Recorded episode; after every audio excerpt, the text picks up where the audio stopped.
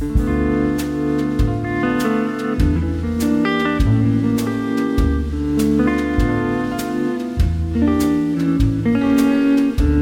안녕하세요. 오랜만에 찾아뵙습니다.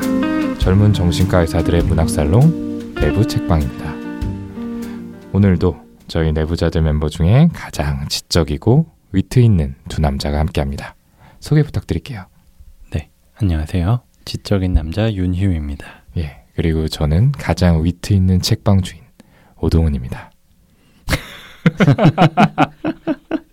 아 이거 할 때마다 약간 너무 투머치라는 느낌이 있는데 약간 어, 예, 중독성 있어서 놓을 수가 없네요. 음, 또 오랜만에 맞아요. 하니까 좋고 음. 예 그리고 오늘은 또 저희 내부 책방에 또 지적이지 않은 게스트를 한 분 모시게 되었습니다. 저희 책방에 처음 오시죠? 소개 부탁드릴게요. 네, 안녕하세요. 김종우입니다. 여기 인트로 완전 미쳤네요. 아니 그동안 안 들으셨어요? 아이, 그좀 듣긴 들었는데 눈앞에서 보니까 정말 제정신이 아니구나. 아 왜요? 뭔가 이렇게 끈적끈적한 재즈 살롱 같은 느낌 들지 음. 않습니까? 어우, 어, 네. 네. 아무튼 뭐 저희 내부 책방에 워낙 책을 싫어하시는 걸로 알려져가지고 한 번도 참석을 안 하셨죠. 예. 그렇죠. 뭐 내부 책방 녹음 있다고 하면은 다른 쪽 녹음식을 선택하거나 아니면 그날 음. 안 오시거나 음, 그렇게 했었는데 오늘은 어쩐 일로 예, 이렇게 방문을 해주셨는지. 사실 제가 다른 북 팟캐스트를 하고 있잖아요. 아 맞아요. 음. 아 맞네 맞네. 그러니까. 네.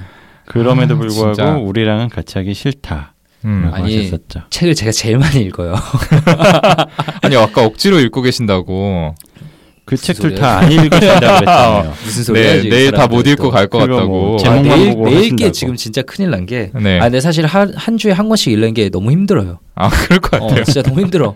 지하철 왔다 갔다 할 때마다 계속 읽고 있는데 애들 재우고 나서 보고 막 이러는데 이 내부 책방을 하면 한 주에 두 권을 읽어야 되잖아요. 아, 그래서 그렇죠. 그건 진짜 불가능한 일이다 이러고 안 하고 있었는데 네. 그래서 사실 이번에도 두 분이서 하시길 바랬어요. 제가 카톡방에 여러 번 물어봤죠. 다 읽는 사람, 다 읽는 사람. 네. 아무도 대답을 안 해. 아니 다 읽을 수가 없으니까. 네. 네. 거죠. 그래서 두 분 다 그리고 다른 내부자들 멤버 모두 오늘 방송하기로 한 책을 다 읽지 못했다는 소문을 듣고 유일하게 책을 다 읽은 제가 내부 책방을 접수하러 왔습니다.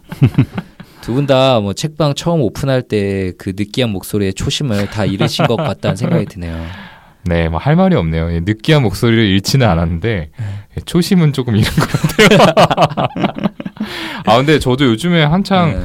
그러니까 제가 원래 책 읽는 걸 그렇게 싫어하는 사람은 아닌데 자꾸 이렇게 음. 애기 재우고 나면은 같이 뻗어서 자는 게 일상이 돼가지고 어, 옛날에 저한테 그거 가지고 되게 비난했었잖아요. 아니 늘상 항상 같은 식으로 변명을 하시니까 아 뭐 애 재우다가 뻗어서 잤다 지금 일어났다 음. 뭐 이러면서 그 요즘도 그러지 않아요. 레포토리니까 그건 비난을 할 만한 거고 저는 아, 진짜 하나 키우는 사람이 지금 네, 제가 좀 체력이 약해져가지고 네. 그런 것 같기도 하고 아무튼 할 말이 없습니다. 좀 오늘 준비한 책 제가 완전히 못 읽은 거는 아니고요. 네, 어쨌든 네. 조금 읽다가 끝까지 읽지는 못했습니다. 네 윤희우 선생님은 좀 변명 좀 해보시죠.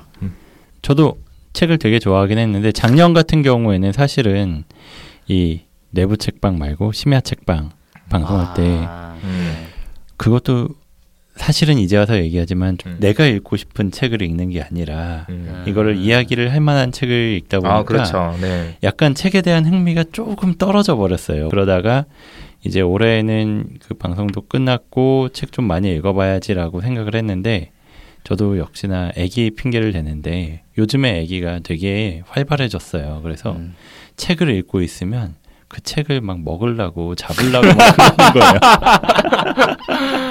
아 급기야는 이제 아이를 책 먹는 네. 아이로까지 만들어가지고 이미 문 닫은 프로그램 핑계로 끝나지 않고 끝까지 본인은 잘못이 없다. 그래서 네. 아, 애가 그러다가 다치거나 막 아플까봐 막 종이에 손 베고 막 이럴까봐 책을 못 들고 있겠는 거예요. 아 네네. 어쩔 수가 없더라고요. 뭐 참. 그렇군요. 네. 어쨌든 이제 본격적으로 오늘 음. 책방 방송 시작할 텐데요. 오늘 저희가 다룰 책은 최근에 문학 동네에서 출간한 소설이죠. 엘리너 올리펀트는 완전 괜찮아 라는 제목입니다. 영어 원제는 엘리너 올리펀트 is completely fine. 이라는 책이고요. 음. 아마 저희 유튜브 구독하시는 분들이라면 알고 음. 계시겠지만 저희가 유튜브에서는 이 책을 증정하는 이벤트를 진행을 했었고 오늘 팟캐스트를 통해서도 이벤트를 진행하려고 합니다. 녹음 후반에 자세하게 공지를 할 테니 끝까지 어, 놓치지 말고 들어주시기를 바랍니다. 네. 자, 아마 이 책 국내에 소개된 지 얼마 되지 않아서 생소하신 분들이 많을 텐데 이게 어떤 배경의 책인지 음. 작가는 또 어떤 사람인지 우리 윤희우 선생님 잘 아실 거라고 믿고 소개 부탁드릴게요.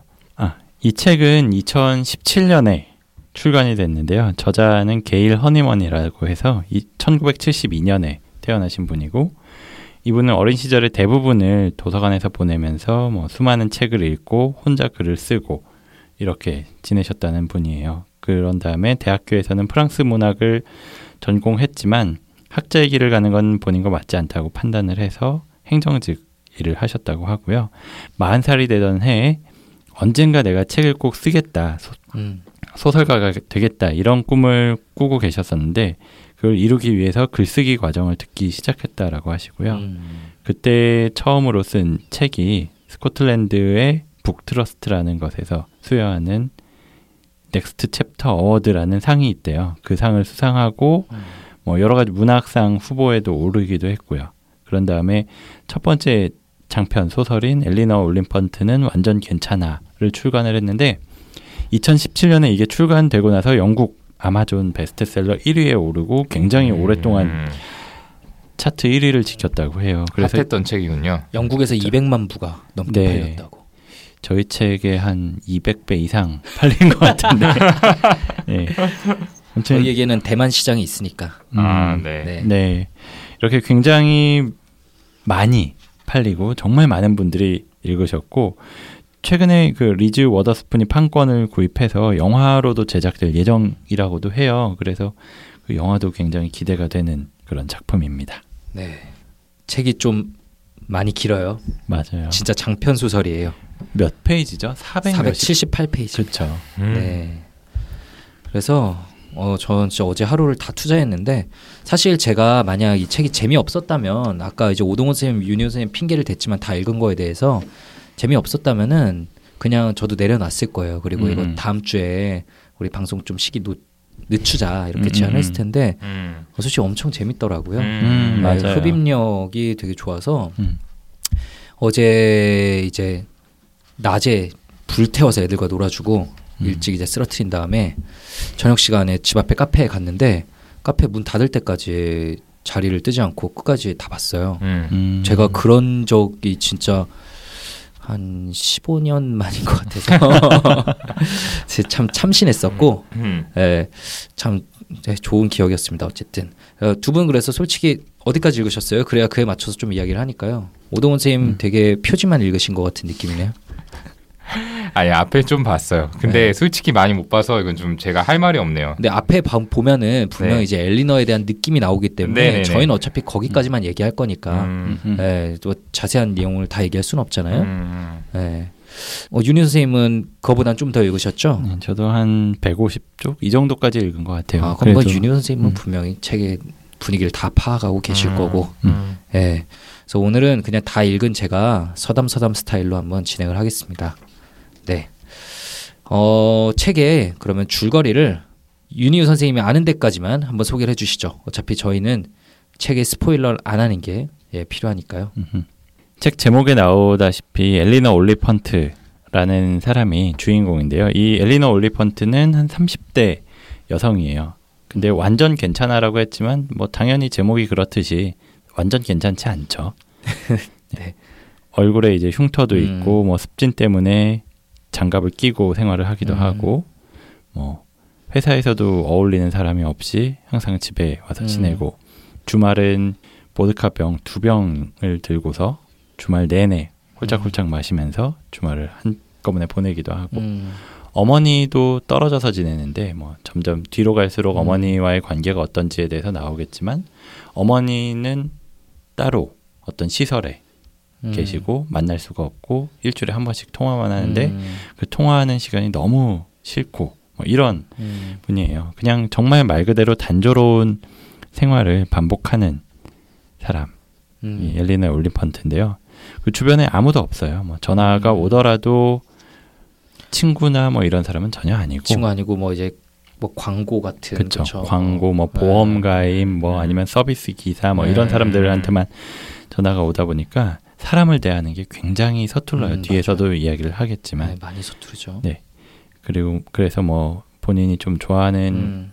직원한테 동료 직원한테 어떤 콘서트를 같이 보러 가자 이렇게 얘기를 했다가 굉장히 조롱을 당하죠. 음. 본인이 출근했는지도 모르고 사람들끼리 뒷담화하는 걸 듣고 음. 근데 그렇게 크게 충격은 받지 않고 오히려 그걸 네. 웃어넘기기도 하는 그런 사람인 것 같아요. 네, 뭐 이 정도면은 아마 다들 느낌은 오셨을 것 같아요. 음흠. 정말 엄청난 외톨이죠. 그렇죠. 외톨이라서 어, 자신의 집에 누군가가 찾아오는 거는 뭐한 1년에 두 번 정도 있는 일이라고 해요. 음. 그것도 사회복지사가 그렇죠. 그냥 일 때문에 찾아오는 음, 거고요. 예, 전화벨이 울리는 건 당연코 없고요. 음. 음. 핸드폰도 스마트폰은 없고요. 음. 그렇죠. 네. 그리고 좀 많이 어쨌든 독특한 사람이에요. 오동원 선생님도 이제 처음에 올리펀트에 대한 묘사로 음. 사실은 많은 부분이 배정돼 있으니까 음. 좀 보면서 어떤 생각이 들었어요? 우리 일단 주인공인 사람이 음. 어떤 사람인지 얘기를 해야지 우리가 이걸 바탕으로 이와 비슷한 사람들의 심리에 대해서 오늘 좀 한번 얘기해 볼 수 있을 것 음. 같은데요. 굉장히 사람 대하는 게 좀 많이 서툴다라는 음. 느낌이 들었고 그리고 얼핏 보기에는 좀 독선적이고 직설적이다라는 음, 느낌도 맞아요. 받았어요. 음, 네. 그러니까 어떤 면에서 잠깐 스쳐 지나가는 사람이 보기에는 좀 무례한 사람? 어째 그렇죠. 싸가지 없게 어. 네네네. 있죠. 뭐 가게 네. 점원들을 대하는 태도나 이런 것들은 음흠. 그런데 좀 책을 읽다 보니까 아 이게 뭔가 안쪽까지 정말 차가운 피가 흐르는 어. 그런 류의 사람이 아니구나. 마치 고슴도치가 안에 음. 연한 살을 보호하기 위해서 이렇게 음. 가시를 세우고 있는 것 같이 네. 어, 그렇게 행동하는 사람이 아닐까라는 생각이 음흠. 좀 들었습니다. 음, 음. 그렇 기도 하고 아예 그냥 진짜 모르는 사람이라는 생각이 그렇죠. 들더라고요. 사회생활을 어. 모르는 어. 사람. 음 그렇죠. 네. 그런 면도 있더라고요. 어. 막 예를 들어 이런 게 나오잖아요. 그 어, 맥주 이름이 뭔지 까먹었는데 우리가 예를 들어서 맥주집에서 이제 호가든 시키면은 호가든 음. 병하고 음. 그 맥주 잔이 같이. 나오잖아요. 어. 음, 바텐더가 그렇게 주니까 음, 너 지금 뭐 하는 거냐? 음. 어, 이 잔에다가 맥주를 따라서 나한테 줘야 되는 건 돈 받는 너가 해야 될 일 아니냐? 음, 음, 음. 라면서 음. 날카롭게 얘기하는 음. 장면이 나오는데 몰라서 그러는 것 같기도 하고 그냥 단순히 모르면은 음, 그냥 물어보면 될 건데 음, 음. 기본적으로 조금 분명히 아까 오동훈 쌤 말한 것처럼 음, 고슴도치처럼 날이 서 있어요. 그렇죠. 음. 되게 공격적으로 들릴 만한 말이고 음. 사실 뭐 어 이거 지용 형이 방금 얘기한 대로 제가 따라 먹는 거예요? 아니면 음. 따라 주시는 거예요? 이렇게 물어볼 수도 있는데 음, 뭐 하시는 거냐 이렇게 반응한다든지 음. 뭐 음. 그런 점들이 굉장히 좀 음, 공격적이라고 해야 될지 아니면 너무 모르는 것 처럼 네. 보인달지. 어. 참 뭔가 복합적인 인물이에요. 그러면서도 아까 윤현 쌤 얘기한 것처럼 회사 사람들이 다 자기를 놀리고 할 때 거기 가서 막 뒤집어 놓고 이런 것도 아니라 음, 그냥 덤덤하게 음. 음. 맞아요. 예, 그냥 뭐 당연히 그 쟤네 저런 거지라는 식으로 음. 그냥 자기의 일에 집중하거든요. 음, 음, 예, 참 뭔가 복합적인 캐릭터라는 생각이 들고 그래서 어 그럼 이 사람은 대체 왜 이런 걸까? 그쵸. 이거는 뭘로 설명할 수 있을까? 음. 이런 거에 대해서 좀 궁금해지게 됐죠. 음. 예, 윤현 선생님은 좀 어떤 생각이 들었어요? 일단 이 엘리너에 대해서 드는 인상은 첫째로는 저희가 계속 얘기하는 것처럼 사회생활 자체가 굉장히 위축돼 있는 거를 알 수가 있어요. 물론 일은 계속하고 음. 출근도 계속하고 음. 동료들과도 어느 정도 대화는 하지만 정말 일적인 대화만 할뿐 음, 뭔가 사생활에 대한 그런 교류나 이런 거는 전혀 없이 음. 본인만 일만 하고 돌아오고 일만 하고 돌아오고 이런 걸 반복을 하잖아요. 음, 그런 걸 보면 어떤 대인 관계 측면에서 대인 관계를 막 맺고 싶은 어떤 욕구가 없는 건지 또는 음, 어떤 뭔가 불안하고 이런 마음 때문에 좀 차단을 하는 건지 아무튼 이 두 가지 가능성이 다 있다라고 아, 생각이 드는데 그쵸. 예. 그 중에서도 어쩌면은 본인이 어떤 비판이나 어떤 음. 공격 이런 것들을 당하지 않기 위해서 그런 걸 음. 당하는 게 너무 두렵기 때문에 좀 멀리 거리를 두는 어떤 음. 회피를 하는 그런 성향이 아닌가라고 생각이 들었어요. 그래서 회피적 네. 성격 같은 음. 생각이 들었거든요. 아까 음. 윤희 선생님이 되게 중요한 얘기를 이제 해주신 건데 보통 우리가 어떤 대인 관계가 극도로 없는 사람을 보면은 음. 어 저는 개인적으로 머릿속에 한 세 가지 정도의 이제 가능성들이 떠오르는 것 같아요. 어 거절에 대한 공포, 사람에. 대한 공포를. 피하는 이제 회피적 성격, 음흠. 그리고 사람에 대한 그런 가까워지고 싶은 욕구가 전혀 없는 음. 예, 분열성 성격, 예, 그건 대인 관계에 대한 니드가 없는 거라고 음. 하죠. 그리고 또 동시에 어 아스퍼거 스펙트럼 음. 쪽 그쪽도 이제 고려는 해봐야 되고 특히 이 사람의 이제 엘리너 같은 경우에는 워낙 그런 이상한 반응들 막 맥주잔도 그렇고 음, 음. 막 네일샵에서도 이상한 반응 이 있거든요. 음. 그럼 보면 진짜 아스퍼거가 아닌 거가 막 이런 생각도 들었는데 음, 그러면은 오동원 선생님께서 좀 질문을 드리고 싶어요. 음. 이렇게 좀 어 이 사람 진짜 뭔지 모르겠다. 왜 다른 사람을 꺼리는 거지?라고 생각할 때 제가 음. 아까 말한 그런 가능성들을 음. 어떻게 감별하는지 네. 어, 몇 가지 가능성에 대해서 말씀을 해주셨는데 그냥 생각나는 대로 좀 말씀을 드려보자면 일단 회피성 성격하고 분열성 성격 얘기를 해주셨죠.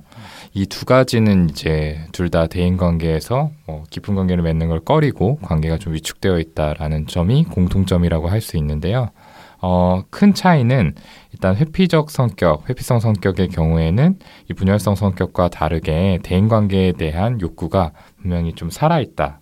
라는 점을 음흠. 들수 있겠습니다. 음. 그러니까 다른 사람하고 관계를 맺고 싶어 하는 욕구가 분명하게 있지만 뭔가 거절당할 것에 대한 두려움, 자기가 받아들여지지 않을 거에 대한 두려움이 크기 때문에 관계를 회피하거나 일찍 단절한다라고 하는 게 이 회피성 성격의 특징이죠. 그래서 여기 예로 들어 주신 구절들이 있는데요. 보면은 엘리너가 이제 중간 부분에 나오는 대목이 콜센터에 전화하는 걸 좋아한다라고 이야기하는 부분이 음. 있습니다. 근데 어, 여기 구절을 좀 읽어드리면 최고의 부분은 마지막에 그들이 오늘 도와드릴 일이 더 있나요, 엘리너라고 물어올 때다. 그러면 나는 이렇게 대답한다. 아니요, 감사해요. 제 문제를 종합적으로 완전히 해결해 주셨어요. 사람의 목소리로 내 이름이 크게 불리는 것을 듣는 것 또한 늘 기분 좋은 일이다. 음. 예, 음. 마지막 문장이 음, 의미가 네. 있을 것 같아요. 음. 이런 것들을 보면은 분명히 대인 관계, 특히 누군가와 이렇게 좀 깊은 관계를 맺고 음. 좋은 감정을 주고받고 싶어 하는 음. 욕구는 좀 살아 있다 라고 보는 게 맞는 것 같고요. 음. 사실 이제 아까 아스퍼거 얘기도 해주셨는데 이거는 이제 분열성 성격하고 굉장히 유사해요. 아스퍼거 음. 같은 경우에는 사회성의 결여가 가장 주된 특징이라고 할 수 있는데 어 근데 아스퍼거도 이 분열성 성격하고는 또 조금 차이가 있는 게 음. 어, 아스퍼거 같은 경우에는 분열성 성격에 비해서는 그래도 대인관계에 대한 욕구가 음. 조금 더 있다라고 봐야 맞는 것 같아요. 그러니까 아스퍼거 환자분들 같은 경우는 어, 대인관계를 맺는 방식이 굉장히 서툴죠. 음. 그러니까 뭔가 사회적 맥락에서 눈치 같은 것들도 없고 엉뚱하게 대답을 하는 경우가 많고 음. 의사소통의 방식도 일반적으로 사람들이 말하는 거랑 다르게 억양 같은 게 굉장히 독특하고 상황에 맞지 않는 문어체 단어 음. 같은 거를 사용하고 이런 것들이 특징인데요. 그러고 보면은 이 엘리너의 특성들 중에서 어떤 것들은 그러니까 음. 뭔가 그 상황을 좀 파악하고 하는 능력에 있어서 좀 미흡한 부분은 음. 아스퍼거의 가능성도 충분히 있지 않을까라는 생각이 듭니다. 음. 그러니까 분열성보다는 나머지 두 개가 조금 더 가능성 있는 음. 예, 진단일 것 같아요. 네. 아, 오동훈 선생님 질문 던지니까 당황해 하시는 모습 되게 보기가 재밌네요. 네. 저는 이제 책을 어쨌든 끝까지 보고 나서 결론은 이제 회피적 성격인 것 같아요. 아스퍼거가 아니고 음. 뒤에 변화하는 모습을 보면은 음. 네, 음. 사실 아스퍼거라면 그렇게 극적인 변화들이 나올 아 수 그렇죠. 없거든요. 기질적으로 타고난 부분이니까. 어, 물론 그렇다고 해서 회피적 성격도 극적으로 변화할 수 있는 건 사실 잘 아니지만 음. 음. 네 그래도 성격이라는 거는 그 사람이 이제 처해 있는 환경 이벤트 같은 것들에 의해서 어느 정도씩 영향을 받아가는 거잖아요. 음. 그래서 회피적 성격에 대해서 어, 오동훈 선생님 질문 받는 걸 좀 좋아하시는 것 같아서 하나만 그럼 더 여쭤보려고 해요.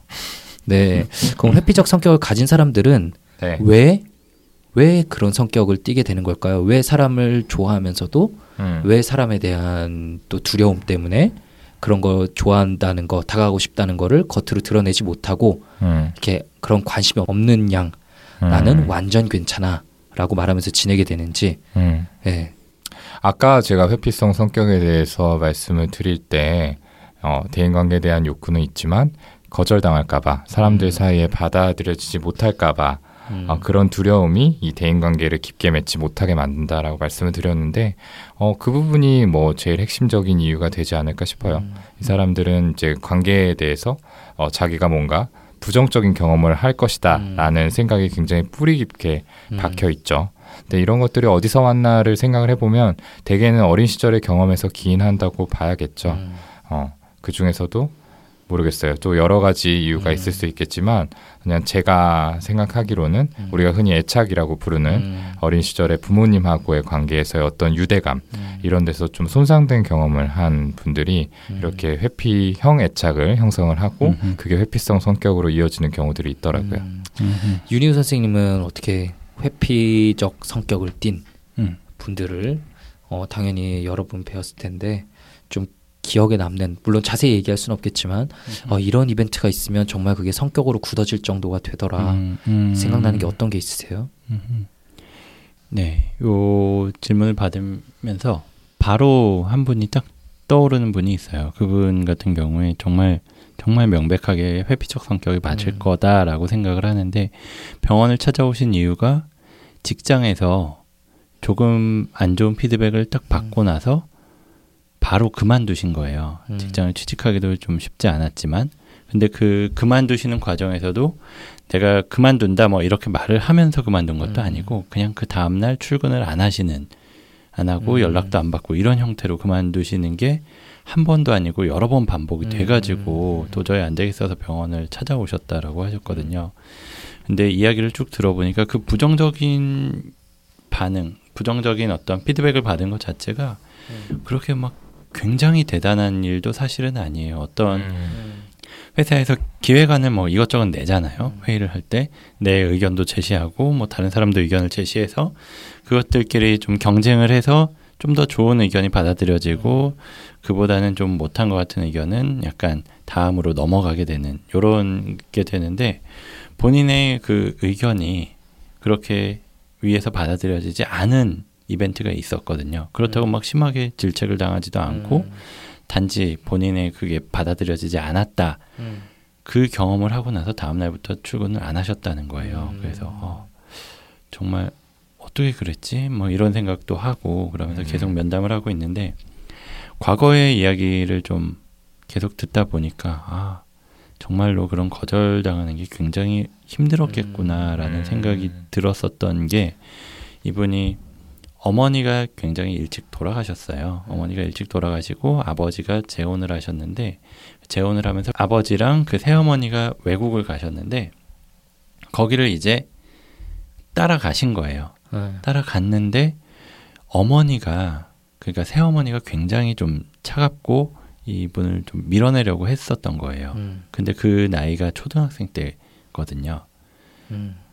먼 외국에 가서 아버지는 계속 회사를 다니시느라 좀 집에 있는 시간이 길지 않으시고 어머니는 계속 나를 막 밀어내려고 하고 게다가 학교도 완전히 새로운 애들이기 때문에 걔네들한테도 음. 잘 적응을 해야 되지 집에서도 쫓겨나지 않으려고 해야 되지 이거를 계속 하다 보니까 어 너무 두려운 거예요 누가 음. 나를 조금이라도 싫어하고 이러면은 너무 두려워해서 계속 어떻게든 잘 보이려는 노력을 계속 하다가 지치고 지치면서 이 지금의 음. 성격을 형성해 오신 것 같은데 이 엘리너 이야기를 들으면서도 사실은 그 어머니와의 이야기가 처음부터 조금 조금 조금씩 더 음. 밝혀지잖아요. 제가 아직 읽은 음. 부분까지는 그래서 어머니하고 도대체 무슨 음. 사건이 있었던 것까지는 아직은 나오질 않았는데 네. 그게 굉장히 어떻게 보면 트라우마틱한 경험이었을 거라고 생각을 음. 해요. 음.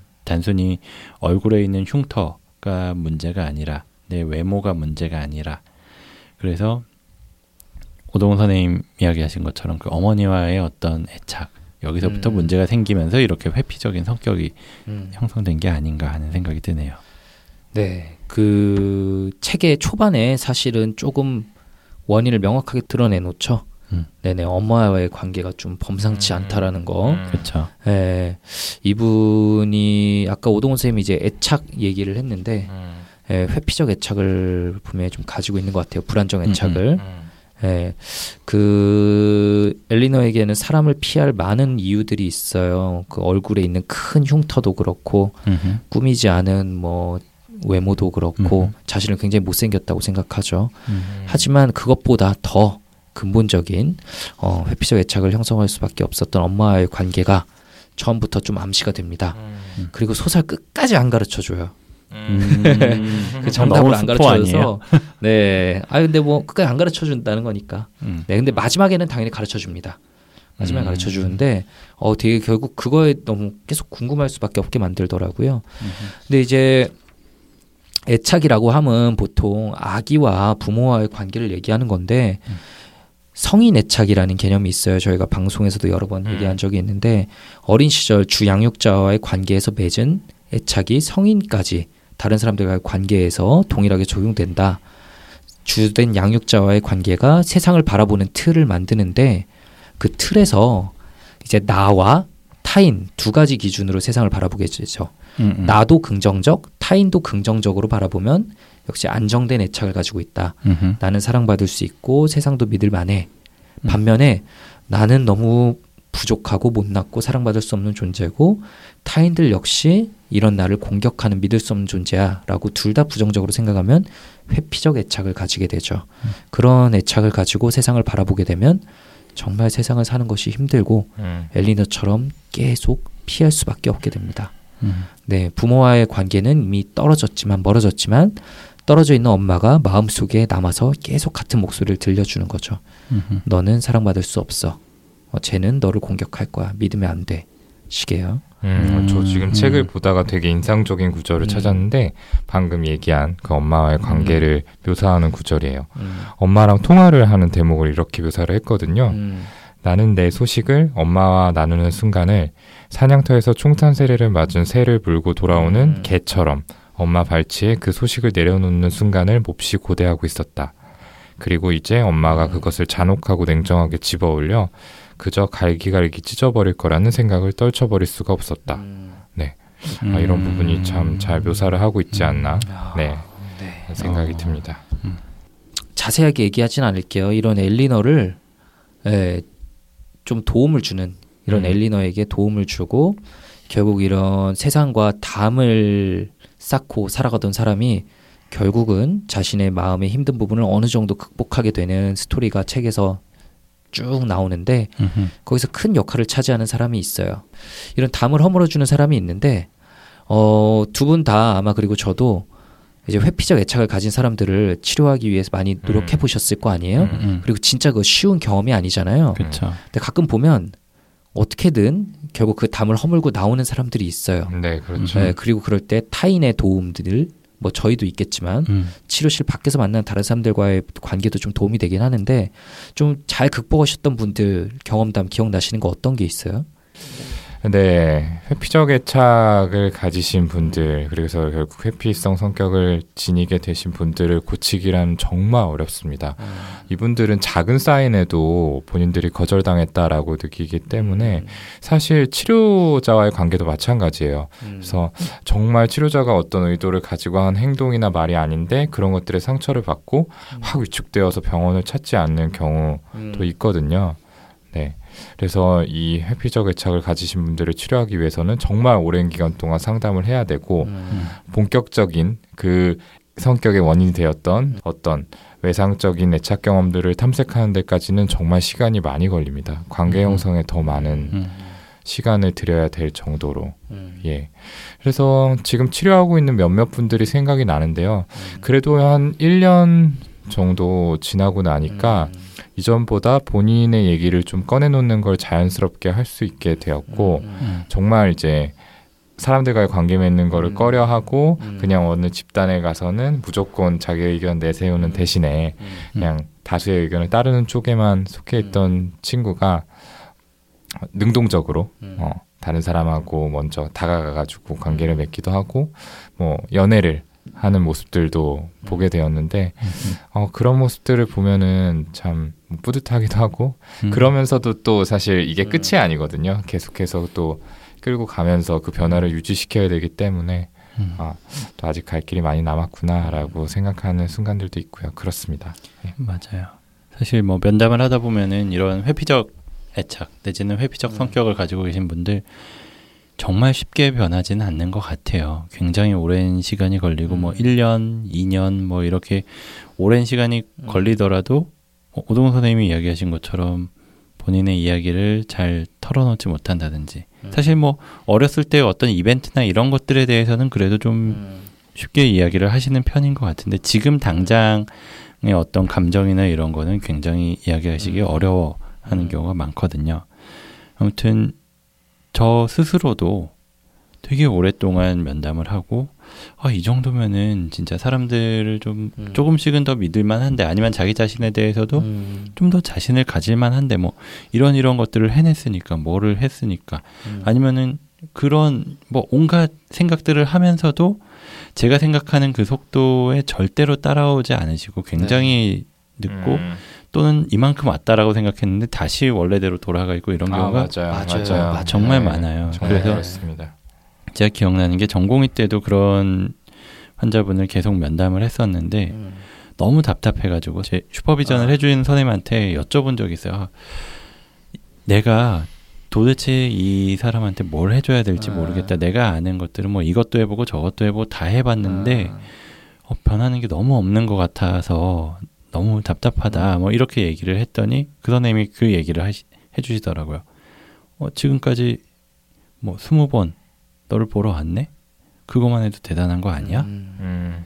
사실 그렇게까지 하시는 분들도 없거든요. 음, 제가 뭐 면담하다가 약간씩의 뭔가 조금 음, 거절 비슷한 메시지라든지 음. 그렇게 보일 수 있는 어떤 표정이든 말이든 아니면 푸시하는 어떤 말들 이런 거를 한 것만으로도 음. 굉장히 위축되고 병원을 음. 다시 찾지 않으시는 경우도 있는데 네.